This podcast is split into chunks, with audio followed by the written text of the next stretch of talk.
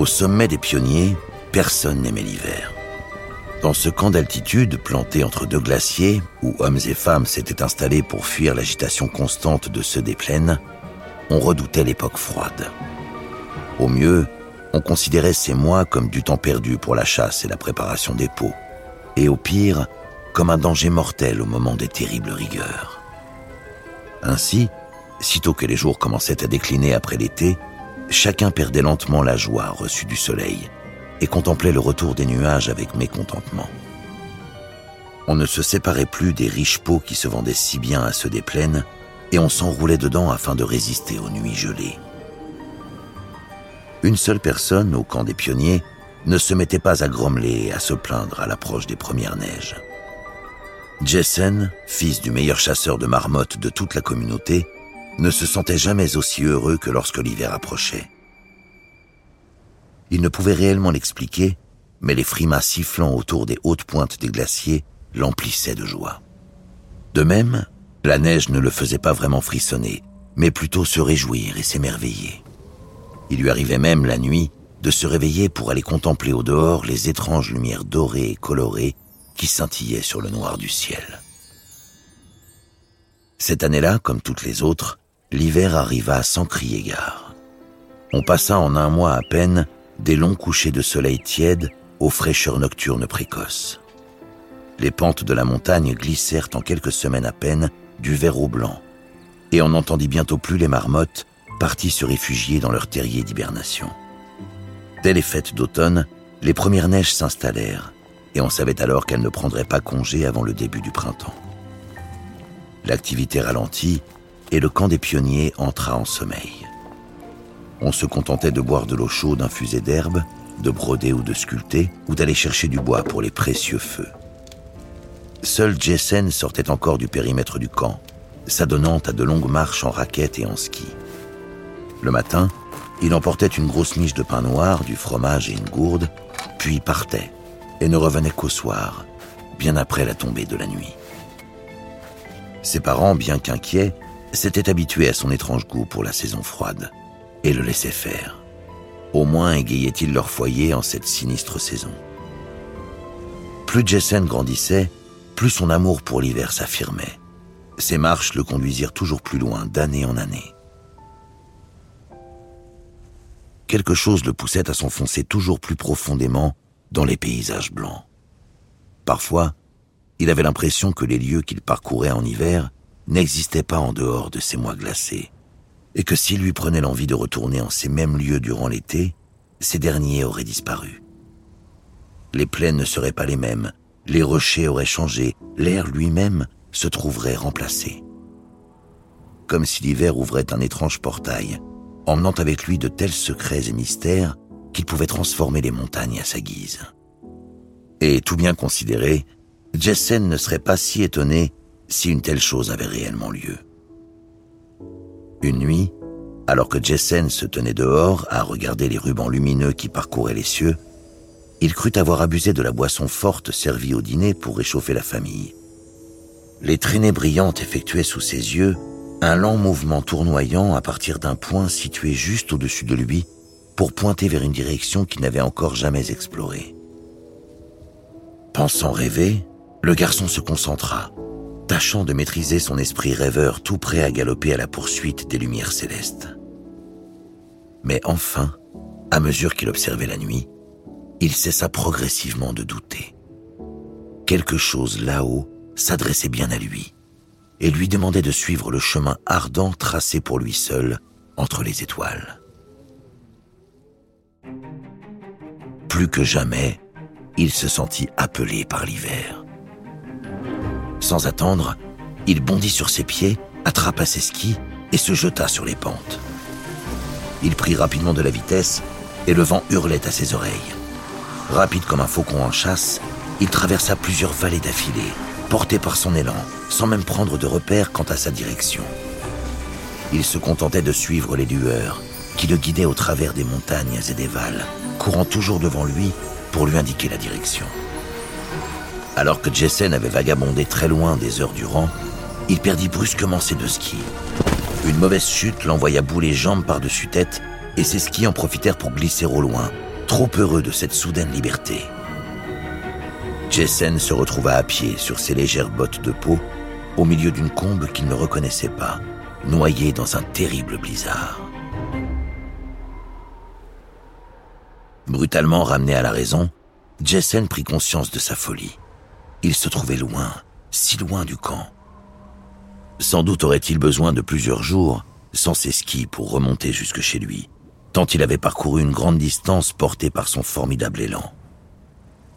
Il lui faudrait toutefois attendre le matin pour se repérer grâce aux sommets environnants, car il ne savait pas vraiment au juste où il se trouvait. En cet instant, la nuit se faisait trop profonde pour distinguer quoi que ce soit. Aussi, Jessen décida-t-il de trouver un abri pour la nuit.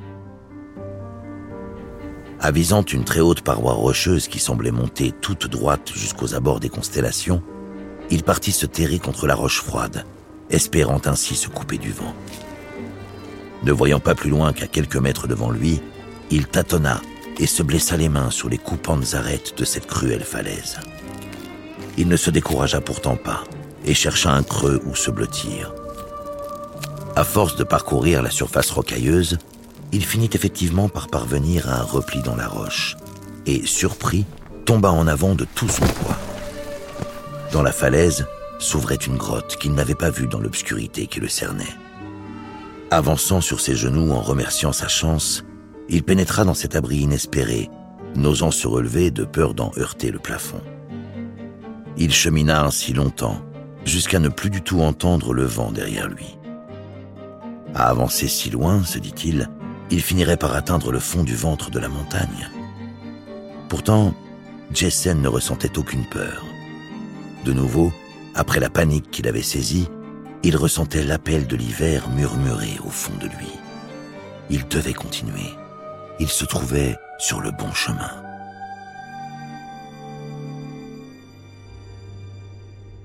Après ce qui lui sembla une éternité, Jessen sentit de dures aiguilles lui griffer le crâne. Une odeur familière vient lui chatouiller les narines. Il osa alors se relever et vit qu'il se trouvait à présent au cœur d'une forêt. Le garçon accusa d'abord son esprit de lui jouer des tours. Une forêt sous une montagne, voilà bien une chose qui ne pouvait exister.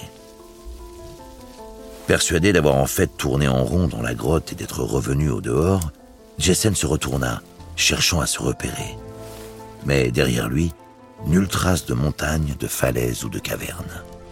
Tout autour de lui, il ne voyait et ne sentait plus que des sapins, et encore d'autres sapins jusqu'à perte de vue. Une immense forêt silencieuse se serrait tout contre lui, debout sur un tapis de neige fraîche. Il lui sembla que même le ciel avait disparu, et ne percevait que du noir entre les plus hautes aiguilles des arbres. Jessen dut s'asseoir un instant pour reprendre son souffle.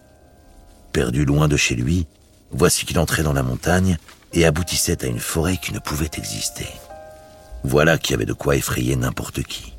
Afin de se rassurer, Jessen posa la main sur un tronc proche, et il sut à cet instant qu'il n'était pas perdu. Il suivait un chemin qu'il ne pouvait voir, mais qu'il percevait et devinait malgré tout. Il lui fallait faire confiance. Jessen avança entre les troncs, dépassant les premiers arbres, puis les suivants, et d'autres encore. Il ne prenait pas garde à la direction de ses pas, mais savait pourtant parfaitement où aller. Sa marche dura plus longtemps encore que sa progression à l'intérieur de la montagne, et le prochain sapin se trouvait immédiatement remplacé par un successeur identique. Jusqu'à ce qu'après un temps impossible à mesurer, Jessen entendit un bruit d'eau. Devant lui, il semblait que les sapins s'espaçaient comme s'il approchait de la lisière de la forêt. Et en effet, il pouvait à présent écarter grand les bras sans plus toucher la moindre aiguille. Enfin, il parvint à la source du bruit. Une large rivière, à l'eau bleutée, à demi gelée. Derrière sa rive, il n'aperçut aucun paysage, ne discernait rien. Pourtant, l'esprit léger et le cœur presque joyeux, Jessen recula courut, puis sauta au-dessus de la rivière. Il atterrit les deux pieds dans la neige et sut immédiatement qu'il était parvenu au bout de son voyage. Levant les yeux, il contempla autour de lui les merveilles qui l'entouraient. Après quelques pas, une douce pente saupoudrée de neige scintillante descendait vers une étroite vallée bordée de verts sapins. Le ciel de nuit resplendissait comme il ne l'aurait jamais rêvé, et il lui sembla qu'il n'aurait qu'à lever le bras pour moissonner les étoiles. Partout, de délicates stalagmites jaillissaient du sol, formant d'élégantes arches, des spirales et d'autres figures féeriques. De grandes chouettes blanches se tenaient perchées sur les arbres environnants, contemplant d'un œil sévère ce nouveau venu dans leur sanctuaire. De grands lapins immaculés se reposaient contre les troncs sans craindre les meutes de loups gris parcourant les bois. Même les lemmings et les plus petits des animaux, parés de leur pelage clair d'hiver, couraient entre les troncs sans craindre les prédateurs naturels qui les entouraient. Et partout soufflait un vent mélodieux, fort et doux à la fois, qui emplissait toute la vallée. Au fond de celle-ci, une étrange construction se dressait. Des marches blanches montaient majestueusement jusqu'à un trône à haut dossier, tout fait d'un seul bloc de glace ouvragée. Jessen sut alors qu'il avait trouvé l'origine des voix de l'hiver qu'il appelait depuis si longtemps. Lentement, il traversa la vallée et s'approcha du trône. Il gravit les marches et s'assit, posant les bras sur les accoudoirs. Aussitôt, il put tout voir.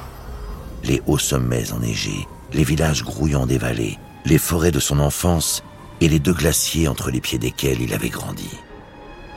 Et au milieu, il put voir le camp des chasseurs où il avait toujours vécu, sur lequel allait bientôt se lever le jour. Mais plus encore, il sut qu'il était devenu le maître de l'hiver et que ce royaume l'avait appelé ici pour prendre cette place. À lui revenait maintenant la charge de commander aux frimas et au vent, aux chutes de neige et aux lueurs mouvantes du ciel. Célébrant son triomphe et profitant de ses nouveaux pouvoirs, Jessen, couronné roi de l'hiver, envoya de grands signes au-dessus des montagnes, faisant éclater les plus extraordinaires aurores que l'on avait jamais vues. Leur éclat était si fort qu'il s'accompagnait de chœurs qui résonnaient comme des chants tombés d'en haut. Désormais, Jessen régnait sur la saison froide et avait tout pouvoir sur cette moitié de l'année. Il vit ses parents, ainsi que les autres chasseurs, courir au dehors de leur maison, cherchant à comprendre ce qui provoquait ces explosions de couleurs au-dessus de leur tête, tâchant de saisir ce que murmurait le vent. Alors, Jessen envoya une brise secrète siffler aux oreilles de sa famille qu'il ne reviendrait pas au camp des pionniers, et qu'il lui incombait désormais de gouverner le froid et la neige comme ses sujets, jusqu'à ce que quelqu'un d'autre ne soit désigné à sa place. Il les rassura et caressa leurs joues d'un tendre souffle, avant de s'en retourner faire fondre glace et flocons sur le monde. On ne sait combien de temps Jessen, du camp des pionniers, demeura le seigneur de l'hiver. Peut-être l'est-il encore de nos jours. On raconte au demeurant que même lorsque l'hiver se fait particulièrement rude, le camp des deux glaciers se trouve toujours protégé des plus grands froids et des tempêtes les plus violentes. Parfois, Jessen visitait ses parents en rêve, puis les abandonnait au matin à la manière d'une bise frissonnante. Sous son règne, on connut les plus beaux hivers de mémoire d'homme.